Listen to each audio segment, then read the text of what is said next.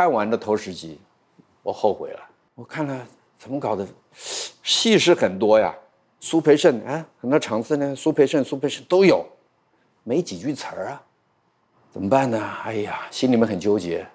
我好歹在台湾我拿了金钟奖，台湾的观众如果知道我来演这么一个戏，看了这个戏以后，观众会怎么想？我是侯乃荣，台湾名人堂要告诉大家，有故事的人，有意义的事。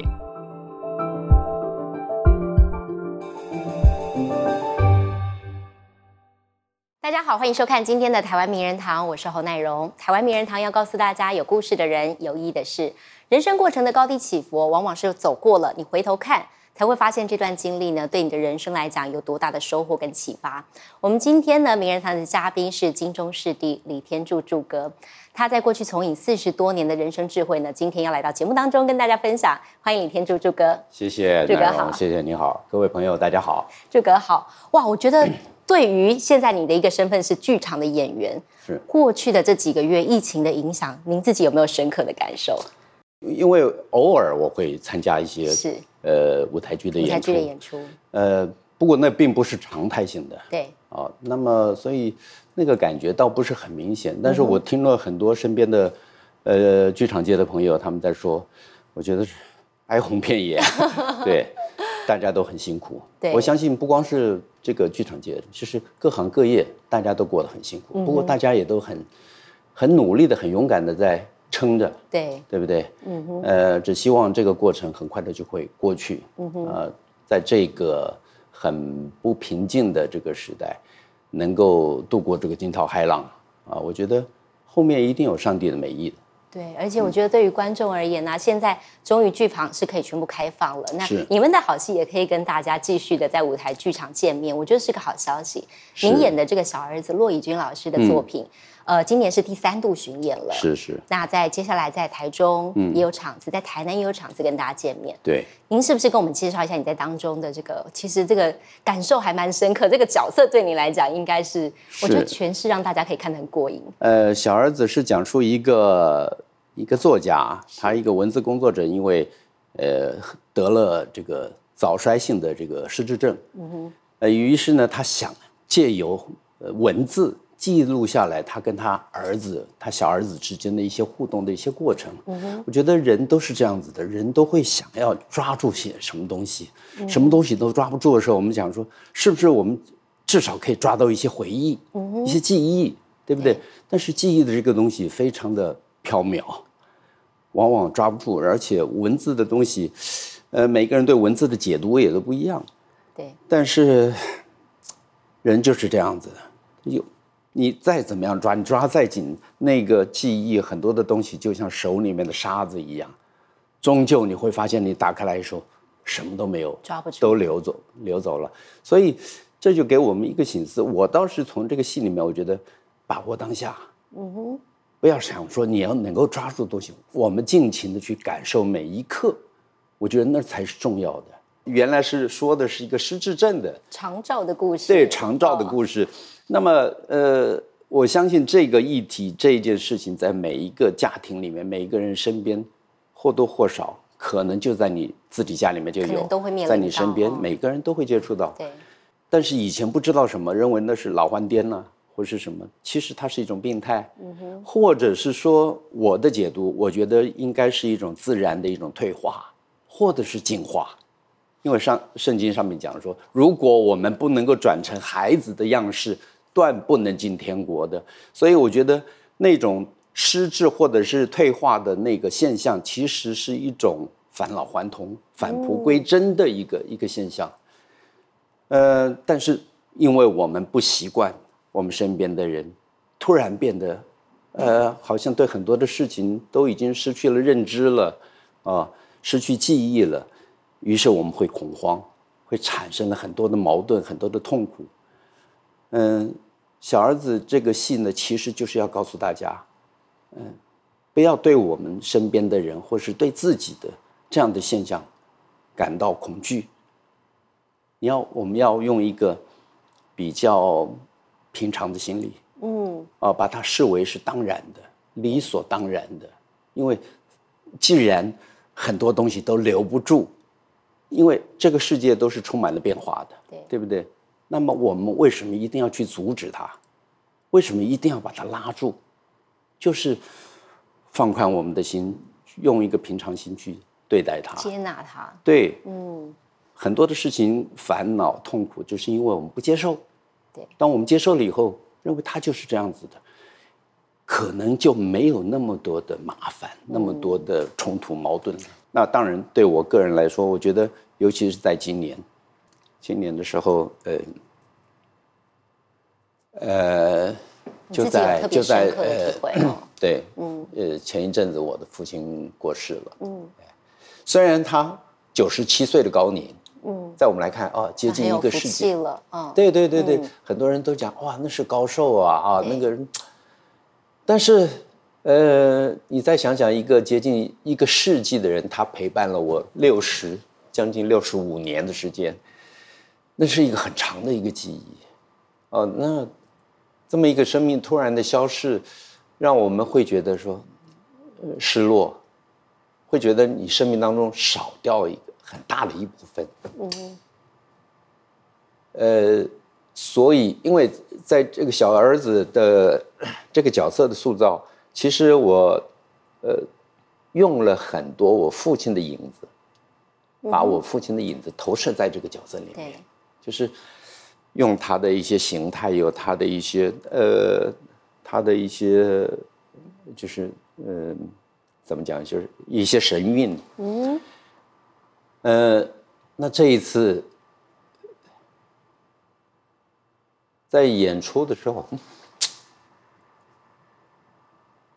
就是在排戏的时候，丑不冷的突然有一句话冒出来了。就是本来那个剧本里面就有的这么一句话，就是，呃，当这个父亲在回忆小时，呃，在他的小儿子小的时候带带孩子去游泳，因为孩子恐惧会怕怕水，不敢下去。对。然而他那一段时间呢，正好他这个剧中人的这个角色，他正好丧夫，所以他的心情是在一个嗯是比较低落的状况，低落也比较。嗯，恐慌的状态，他不知道，他觉得他自己好像失去了很多东西，是顿时依靠的感觉，以至于在呃情急之下，他出手打了他的孩子。嗯，打完了以后，他就觉得后悔，所以他想要跟他儿子道歉，他就说出来，因为那一段时间，呃，正好戏里面有这么一个对白，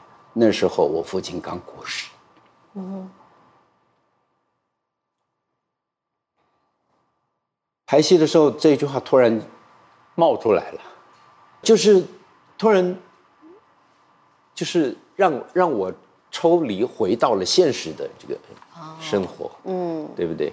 就是正好对照是我现实的生活，对，一下子哎来不及，就是演员的那个那个外衣，突然之间角色就不见了，就是我就出戏，嗯，就是出戏了，嗯，就是对，当然这呃。呃后来在演这个角色的时候，呃，在舞台上面，就是虽然后来就是加演了四场，这四场戏，呃，好像感觉上父亲的那个那个影子更多了。嗯哼，你把记忆中的父亲带入剧中角色了。哎，没错。嗯，呃，就是。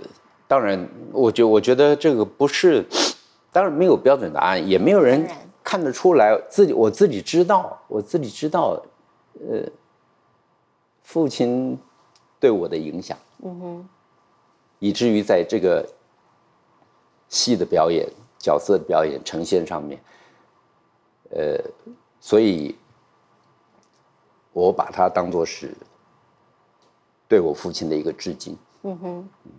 对，我觉得很多人生的经历其实会造就你在演戏的时候让那个情感更加的丰富了。是，没错。嗯，对，因为演员其实我们都是有机的， 对， 对不对？我们都有情感，都是用情感，用自己的生命，呃，没有那么严重啦，就是用我们这种活生生的血肉，嗯，呃，在把我们的呃记忆，所以我们或者是我们所塑造出来的这么角色，灌注给他生命，嗯哼，让这个角色能够活出来，而在在观众的眼前，或是在观众的心中，能够活化起来，以至于激发了观众他内心里面那根弦，嗯哼，这才能够产生共鸣，找到共鸣了，对，嗯。朱哥，你有没有想过，你演戏演了四十多年了，嗯，你这么热爱演戏，然后到目前为止还不断的在这个路上往前进的原因是什么？就是因为我一直在走，嗯、没有别的原因。嗯、我想说，呃，生命是不断的延续下去，对，百百种，还有很多的角色我没有演过，对，就因为我对生命充满了热爱，充满了好奇，嗯哼。呃，我想知道不同的生命的它的样态是什么样子。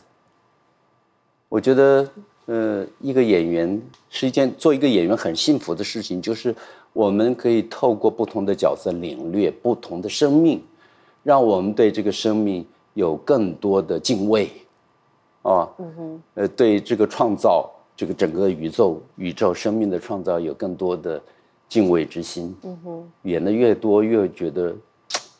呃，我们是实在是太渺小，嗯，我们实在太渺小，所以，你你说有没有进步？得有得有戏演呐，对不对？所以我一直鼓励年轻人，年轻的我们的同行，我们的好朋友们，有戏就去演，就算是他拿他不是一个一百分的一个剧本吧，啊，八十分、七十分也可以，我就想办法，我尽可能的。看能不能给七十分之外，我再给他加一点分数。如果我一个人，我可以加个一两分，每一个演员都能够贡献个一两分出来，他就可以到八十几、九十几，对不对？呃，我们不是在追求完美，但是要有追求，嗯哼，要有追求，对对，所以，嗯、呃，这太太这个这个事情说。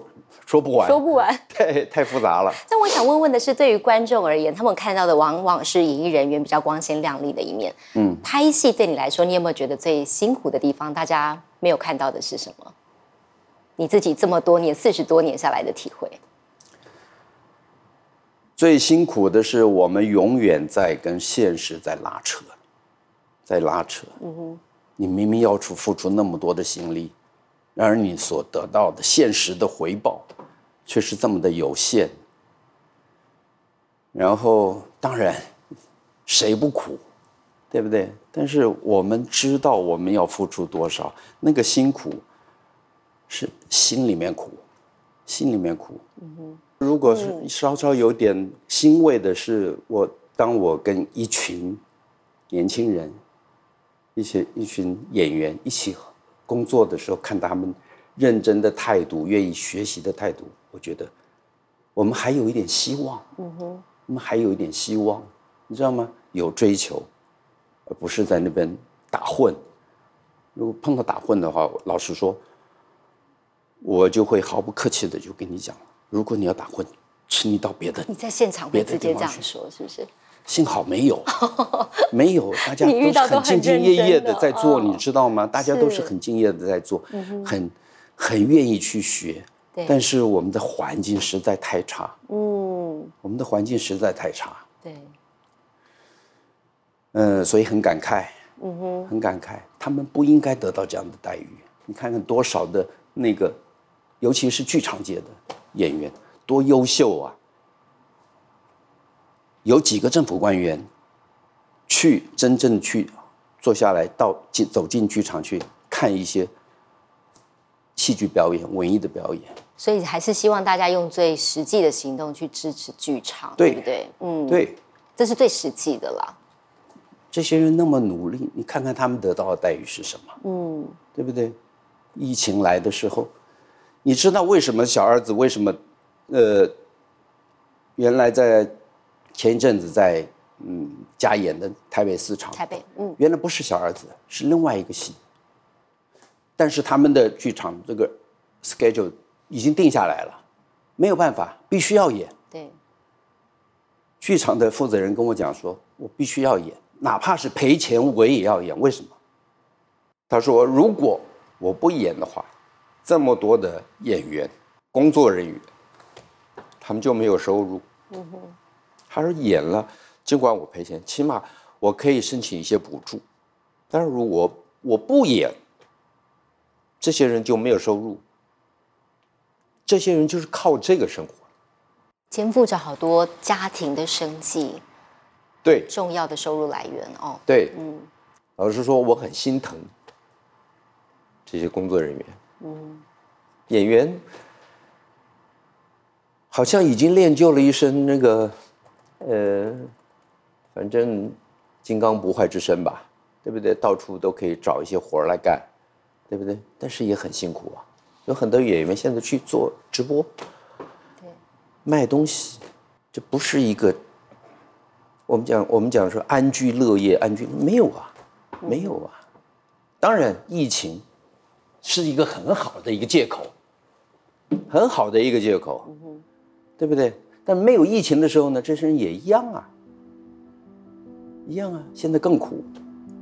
所以我要为这些人请命。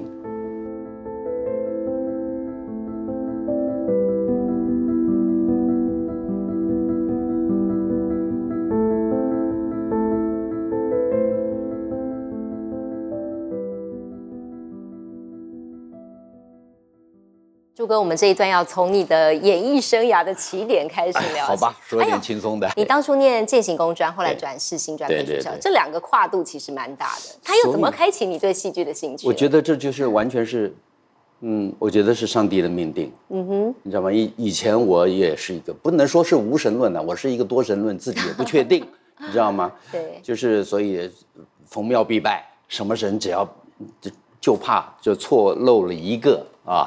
所以，但是，呃，自从我信了我耶稣了以后，嗯、信了基督了以后，我发现到，呃，人生真的有一个剧本，只是我们都没有看过，都不知道。嗯、事后回头一看，原来上帝早有安排，一步一步是安排好的，一步一步。我当初在念，嗯、按照家人的意思，男孩子在我们那个年代啊，就是。 应该是要念的，不是要念理工，要不然就是去当兵，只有这两条路，嗯、其他的都不是正途。好了，从善如流，我就去念了这个，勉强考考上了一个叫工专，叫建行工专。工专其实建行工专在那个时代是排在很后面的一个。我我成绩一向不好，尤其理工方面。嗯、但是呢，小时候因为喜欢拆解东西啊，电风扇啊、收音机啊、手电筒啊。 所有东西只要经过我手，都把它拆得干干净净， Okay. 然后再装回去。对，问题是呢，装回去以后都会总会发现到，哎，有好多零件装不回去， uh huh. 你知道，你会多了好多零件出来。那大家都就认为说我是一个呃喜欢研究，其实读理工的一个理工的一个材料，好像有这样的底子。对、嗯，其实我念得很很辛苦，不喜欢、啊、一年，嗯、那一年的时间哇念。 念下去了，勉强可以混毕业吧，啊！但是就在那一年的，就是念完一年以后放暑假了，暑假结束以后我就要念专二了，我是考的五专。对，就在那一年的夏天，上帝就派了一个天使来，就来带领我，知道吗？那个天使后来就成为我的姐夫。嗯哼，啊、那那时候他在追求我姐姐。对，然后到我们家来，来跟我聊，我一听这个人，哎呦。 年纪轻轻的，怎么国语这么标准呢、啊？对，我说你念的是什么？他说我是念世新的。我一听世新，世新在我们那个年代，老实说是一个大家都非常向往的一个学校。嗯、为什么？世新出美女哦，这个原因啊，在男孩子心目中是这个样子，okay, 大家都很想念世新。然后他说，我觉得你很适合念我们这个广播电视。对，广播我知道，电视。 电视我看过，广播电视是学什么？他说就是学广播电视制作。我说，哎，这个我不懂，完全是一窍不通。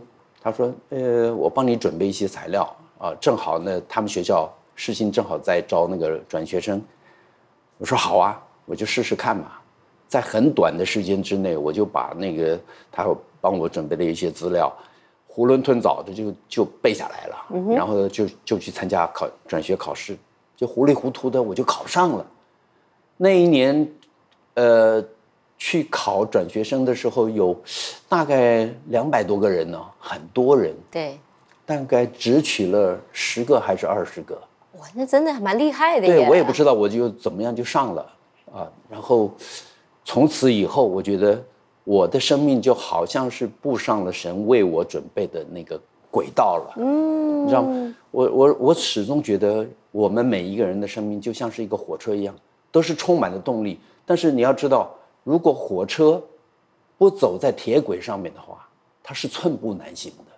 你想想看，一台动力十足、两万五千匹马力的一个火车头放在沙滩上，它绝对是寸步难行，动不了，对不对？嗯 所以，我们人生要放在自己的轨道上面，对对不对？呃，自从进了世新以后，然后我觉得是如鱼得水了。我用这四个字来，对对，啊啊，有很多的社团活动，对，其中有一个呢就是话剧社，同学就问，就跟我讲说，哎，我们有一个戏要演，啊，还缺一个角色，你要不要来？因为我那时候长相比较 baby face 一点，有小孩一样的。他说你演一个。 也也差不多，我这个那个时候的年龄吧，十七八岁、十五六六岁的一个小太保啊，我说好啊，试试看嘛，从来没有演过，然后就去演，然后那个戏呢，呃，就是讲一个讲一个、呃、有钱的一个家家庭里面，他家里面发生的一些事情。对，演爸爸的是寇世勋。哇，都是。 厉害演员，对，那个时候大家都是学生，对，都是同学 ，OK。然后家里面还有一个仆人，一个老管家，老王，嗯哼，李国修，我的同班同学，一个比一个大咖，现在，对对对，嗯。然后我演那个小太保，是，我演儿子，对。那个时候，呃，寇世勋就看起来就像爸爸，然后那那这两个人都是老是在那边等的，是。 然后就演了这这么一个戏，演了这个戏，没想到哎，大家就演出兴趣来了，就对戏剧结了不解之缘。嗯，就从那时候开始呢，我就跟李国修，我们两个人经常的到外面很多的业余剧团去去客串去。嗯哼，啊，就其实呢，说是客串，不如说是要为了找女孩子吧，因为剧团里面有很多女孩嘛，也是兴趣啦。对，哦、另外呢，还可以吃到免费的便当。是啊。 然后两个就是骑个摩托车到处跑，嗯、每个剧团到处到处去逛啊。所以就这样子，在还没有毕业的时候，你又去了华视演员训练班。哎，对，对就是因为在这样的业余剧团混的混的结果呢，就认识了李立群啊、顾宝明啊、杨怀民啊、谭爱珍啊。哇，他们真的那几个人呢，也是经常在话剧界有演出的。嗯哼，正好他们也在华视训练班受训。 嗯，然后经由他们的介绍，他们说：“哎，我们这一期快要结束了，下一期再再再招生了，你们可以去试试看。”来考哦，对，我就跟李国修两个人，我们就去考。对，我考上了，嗯哼、uh ， huh. 结果他他没有上，我考上还是被取， uh huh. 因为那个时候对演员的要求是大概颜值比较要求的高一点。您你的意思是？这个这个不用我说吧，这个不用我说，没错，好，对我相信他也会承认，对不对？对吧，国修？然后呃，也因为这样子，就是让每一个人走上不同的领域。嗯，那国修因为这样子，他就呃，当然他他也还是跟电视也也也有一定的关系。那个当初那个综艺一百的时候，对。 呃，小燕姐有找国修去写本子，嗯哼，嗯哼因为她喜剧写的蛮还不错。对，哎，那你当时候走剧场这边往这边发展，家里同意吗？当然不同意，在那个年代，父亲是职业军人，所以他肯定不会接受。是很传统的这个军人家庭嘛，嗯、对，他们的观念认为说，这个男孩子不要说男孩子，女孩子也一样，这个行业不是一个正业。嗯、你知道，在那个年代，呃，一个演员。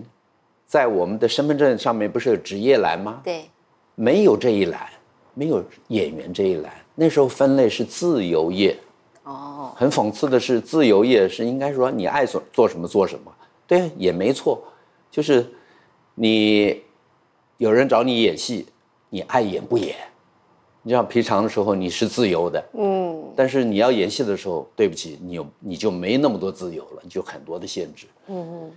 所以家庭家里面是几乎没有一个人赞成。但是我姐姐有一个二姐，二姐她因为她年轻的时候在读书的时候，她想想学跳舞，嗯哼，结果我父亲没有没有允许她，她就把她自己的这个没有实现的梦想转嫁在我身上。她说我因为我我要上华师专业班，我考上了，对，但是要缴学费，那个时候是六千四百块钱，我记得很清楚，哦、很多耶，六千四百块钱的学费，多的哦。然后我白天在世新上课，晚上就到训练班，嗯、正好那个时间七点钟开始，嗯、我就上到九点半吧，十点钟左右。嗯，六千四百块钱，我姐姐说我替你出，但是你要答应我一个条件，你不能学坏。我说那我一口就答应了，这是算什么条件嘛，对不对？其实我真正去演戏，我觉得我不是受了，因为很多那个这这个环境的，他们生活的五光十色，我不是受这个影响。嗯，我不是不是在追求一个时髦或者追求时尚、追求别人的眼光注目的那样子。那你追求的是什么？我追求的就是戏剧本身。我觉得那是你真的很热爱演戏这件事。对，因为慢慢从这里面好像咂摸出滋味出来了。就是从人生里面，从这个戏剧里面，哎，感觉出这里面很有意思，很多事情值得我们去去寻耐人寻味的一件事。嗯、我是真正的是喜欢戏剧。有人说不为钱就为就为利嘛，对。那我说我不是，我是完全是为了戏。如果我要赚钱的话，那个时候其实家里面，后来我母亲的我的一个继父啊，他就他。做生意做得很大的，原来是希望我能够接他的生意，跟他一起去做生意，对，做木木材的进口，嗯、木材的进口。我如果要赚钱的话，我我可以往这方面去发展，有这样的条件嘛，嗯、对不对？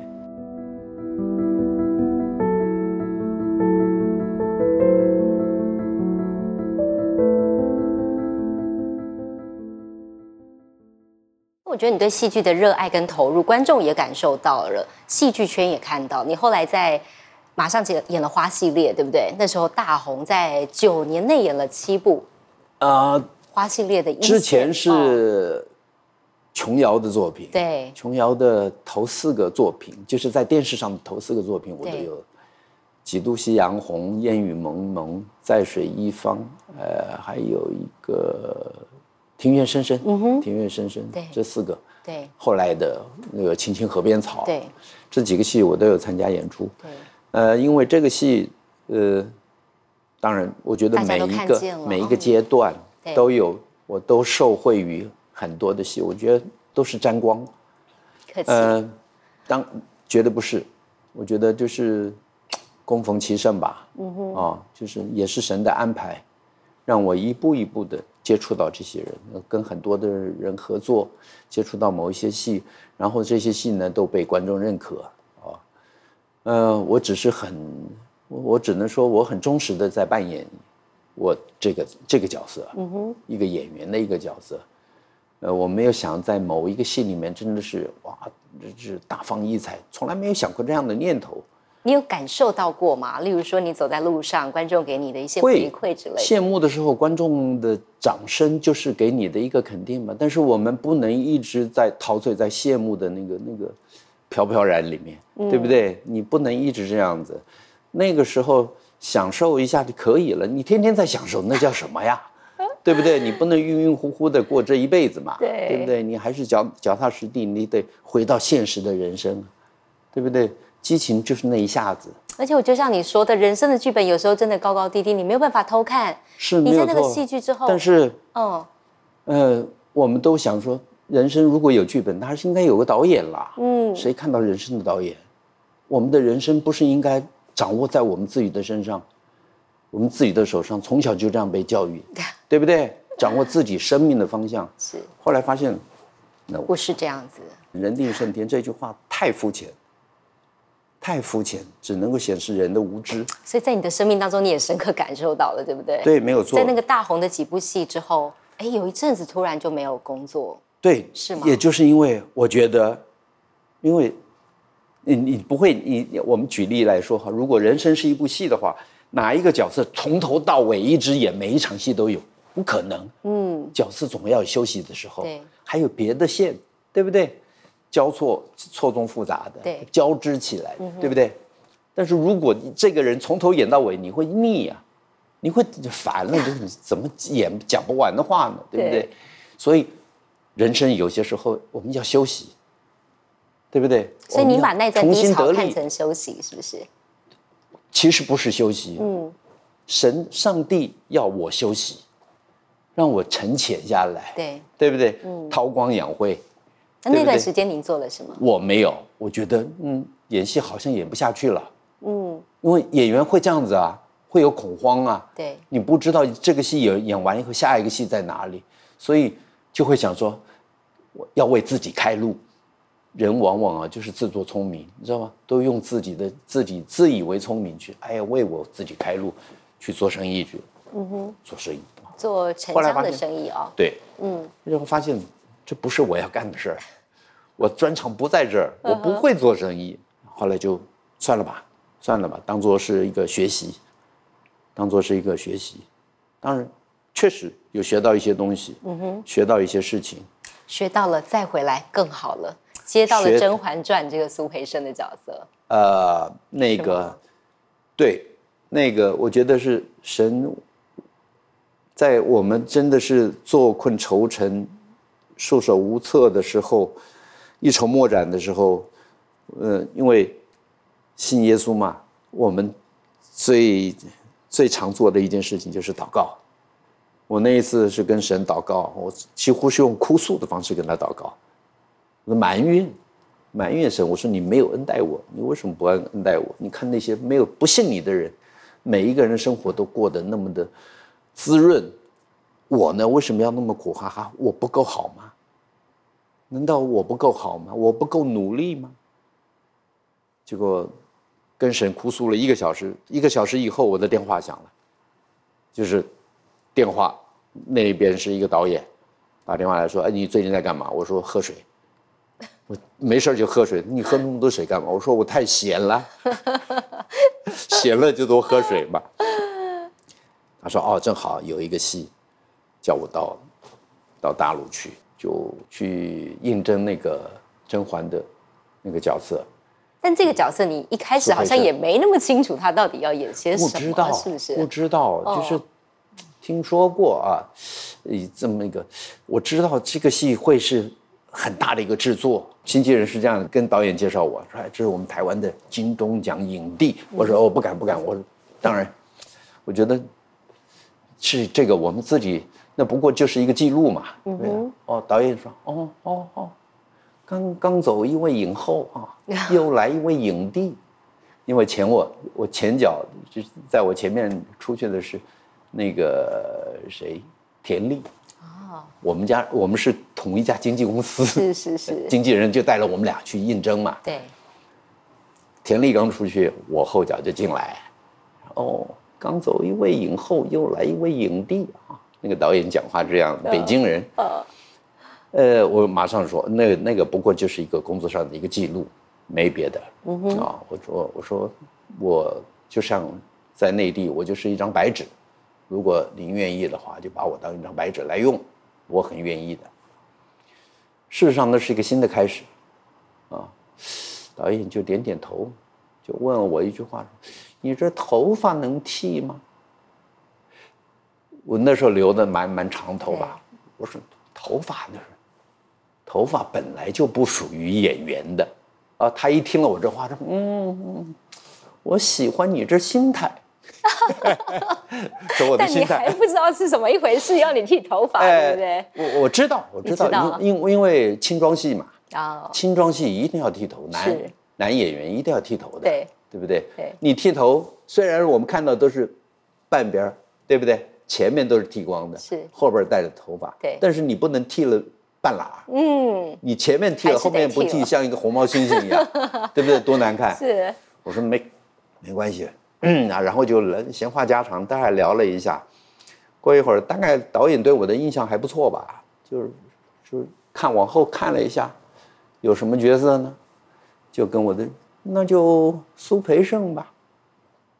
他这么一讲，轻描淡写的这么，嗯，那就苏培盛嘛。结果我的经纪人就在旁边，眼睛瞪得好大呀，拼命跟我使眼色。我还不知道为什么。然后一出了那个房间呢、啊，那个经纪人就跟我讲说：“哎呀，朱哥，上帝真的很爱你啊！”我说：“为什么？你知道整个《甄嬛传》里面，除了皇帝甄嬛，戏最多的就是苏培盛了。”我真的呀，哇！我感觉哇，感谢主，感谢主，就赶快啊，就带着我去签约呀、啊，然后就定妆啊。定妆的时候就把头发剃了。嗯、对。那我那个定妆的人还说：“呃，李老师，你现在就要剃嘛？”我说：“没关系，剃了吧。”我的想法是，免得夜长梦多、啊， 对, 对不对？造成既定的事实。对。后来就剃了。对。剃完头发呢，给我这定定完妆了以后，给我一套剧本。一拿了剧本，哎呀，好高兴啊，厚厚的，好扎实啊！他们的剧本都是一定是全部都完成了，嗯哼，送批了以后，送审以后就定稿了，全部都就这样子，对，嗯、好，就准备回去看了。一回到饭店里面就看看看，十集定成一本这么厚，就是啊，十集密密麻麻的，它是两页都印的，这哪何止十集？这这一本就可以拍二十集。啊double 的量，看完了头十集，我后悔了。我看了怎么搞的，戏是很多呀，苏培盛啊，很多场次呢，苏培盛、苏培盛都有，没几句词儿啊，都没话。最多是不是？对，最多的就是这，苏培盛随侍在侧，啊，苏培盛说啊，终于说话了，奴才遵旨，完蛋了，我接了一个龙套，大龙套。在台湾是影帝，你去那边跑龙套，所以心里过不去。当然，当然，哦、就像那个那个包青天、王朝、马汉、张龙、赵虎，对不对？站在身边的他，他说虽然只有一个人，但是皇帝在，你就得在边上，没话，没话，怎么办呢？哎呀，心里面很纠结。我好歹在台湾，我拿了金钟奖。台湾的演员，呃，台湾的观众如果知道我来演这么一个戏，看了这个戏以后，观众会怎么想？情何以堪呐，对不对？哎呦，我怎么沦落到这来？这还当个跟班的。后来，但是怎么办呢？约都已经签了，头发也剃了，对不对？没有回头路了。对。有我也不可能去找另外一个那个拍情装戏的剧组说你们这还需不需要演员，对不对？怎么办呢？就硬着头皮演吧，嗯、对不对？好，我心里面在想说，退而求其次，既然我在专业上面，啊，我所谓的专业就是在艺术的表演上面这一部分，你我没有发挥的机会，那么至少我让你们看一看台湾的演员，我们的态度，工作的态度，啊。从那一天开始，我就非常的谨慎，非常特别的留意，绝对不迟到，嗯哼，啊，绝对提早，然后绝对不带剧本到现场，我剧本都已经在家里面背过，虽然我词儿不多不多，但是，啊，但是呃，别人说的话，我得在状况状况内呀、啊，对，我得我会有反应的，嗯、我不是个木头人站在边上，对，对不对？更何况皇帝身边的一个太监。那是对他的，算是他的一个心腹啊，嗯、对不对？对，所以他必须，他会有态度。对，那么我的态度是什么？表情反应。所以别人做什么事情，我会有反应，我的反应还不能太大，嗯哼，免得人家说你在那边张牙舞抢戏。对，抢戏啊，呲牙咧嘴的。但这个看似你觉得好像是本来觉得他不重要的角色，后来反而让你翻红了，这是一个对你来讲有一个很大的启发。这是我意想不到的。嗯。意想不到的，后来其实再想想，就是本来就是一个戏，谁该红谁不该红，早已经定好了。这个角色会不会讨观众的喜欢，早已经，只是他已经有多少分了，那么只是看你能不能能够完成多少。嗯、通常我们在我们在讲说，在制作的拍摄的过程当中，我们都是在做扣分的，我们尽可能的维持它。多少分？嗯哼，给他加多少分？那偶尔会有神来之笔，可能吧。对，可能吧。但是一个完整的一个剧本的话，呃，我们只能够说尽可能的不要让它减分。所以我只是做一个很尽，呃，尽忠职守吧，就是很本分的把这个角色扮演好。那我觉得这就是敬业的态度，不管他角色是大是小，是重不重要，你还是很尽力去做好你该做的。就像是我们在做菜一样，嗯哼，我们都是盐巴，我们不是主菜，主食材不是我们，对不对？我只是盐巴，我经常是这样子来来提醒我自己，也告诉身边的朋友。你要知道我们扮演的角色是什么，我们是在调味的，嗯，对不对？盐巴不能放多，放多了就会把这整道菜就毁了。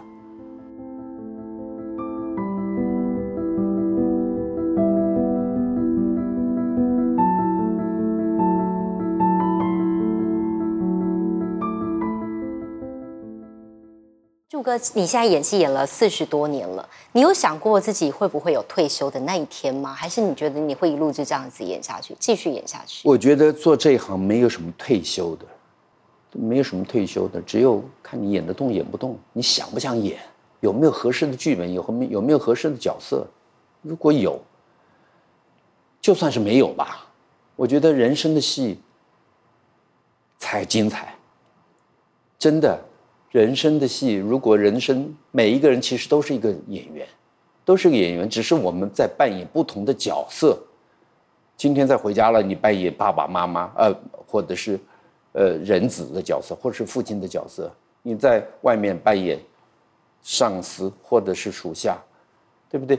我们经常在扮演不同的角色。重点是，你在什么时候你该扮演什么样的角色，你知道吗？你这个角色的你的价值、你的功能、你的意义何在？嗯哼，你知道吗？对不对？很多人不知道。那所以往往往往我们会想说为自己创造角色，但是你可以给你自己创造角色，你的舞台在哪里？嗯哼，世界就是一个大舞台，对对不对？但是不是属于你一个人的。我们都是我们自己生命的主角，但是在别人的生里面生命里面，我们可能就是一个路人甲，对不对？对，一定有个导演，有个导演，这个导演是谁？谁在主宰着这一切？我想，这值得大家去好好的去想一下。对，没错。那我觉得，当我找到了这个导演，生命的导演以后，我却发现，我的生命可以很轻松。不要担那么重的担子了，就像耶稣讲的，啊、嗯，我的担子是轻省的，我的恶是容易的，很轻松。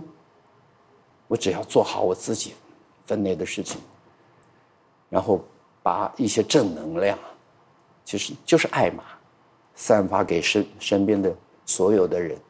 我觉得，大概这就是我可以做的了。好，我们今天真的很谢谢祝哥来到节目当中，跟我们分享了这么多，我觉得很宝贵的人生体验。谢谢，也希望未来还有机会看到你更多更精彩的作品。谢谢祝哥，谢谢谢 谢, 谢谢。台湾名人堂，如果你喜欢我们的故事呢，欢迎上 Podcast 的搜寻，里面还有更多精彩的故事跟大家分享。我们下一个礼拜同一时间再会，拜拜。谢谢祝哥， okay, 谢谢，拜拜，谢谢，谢谢。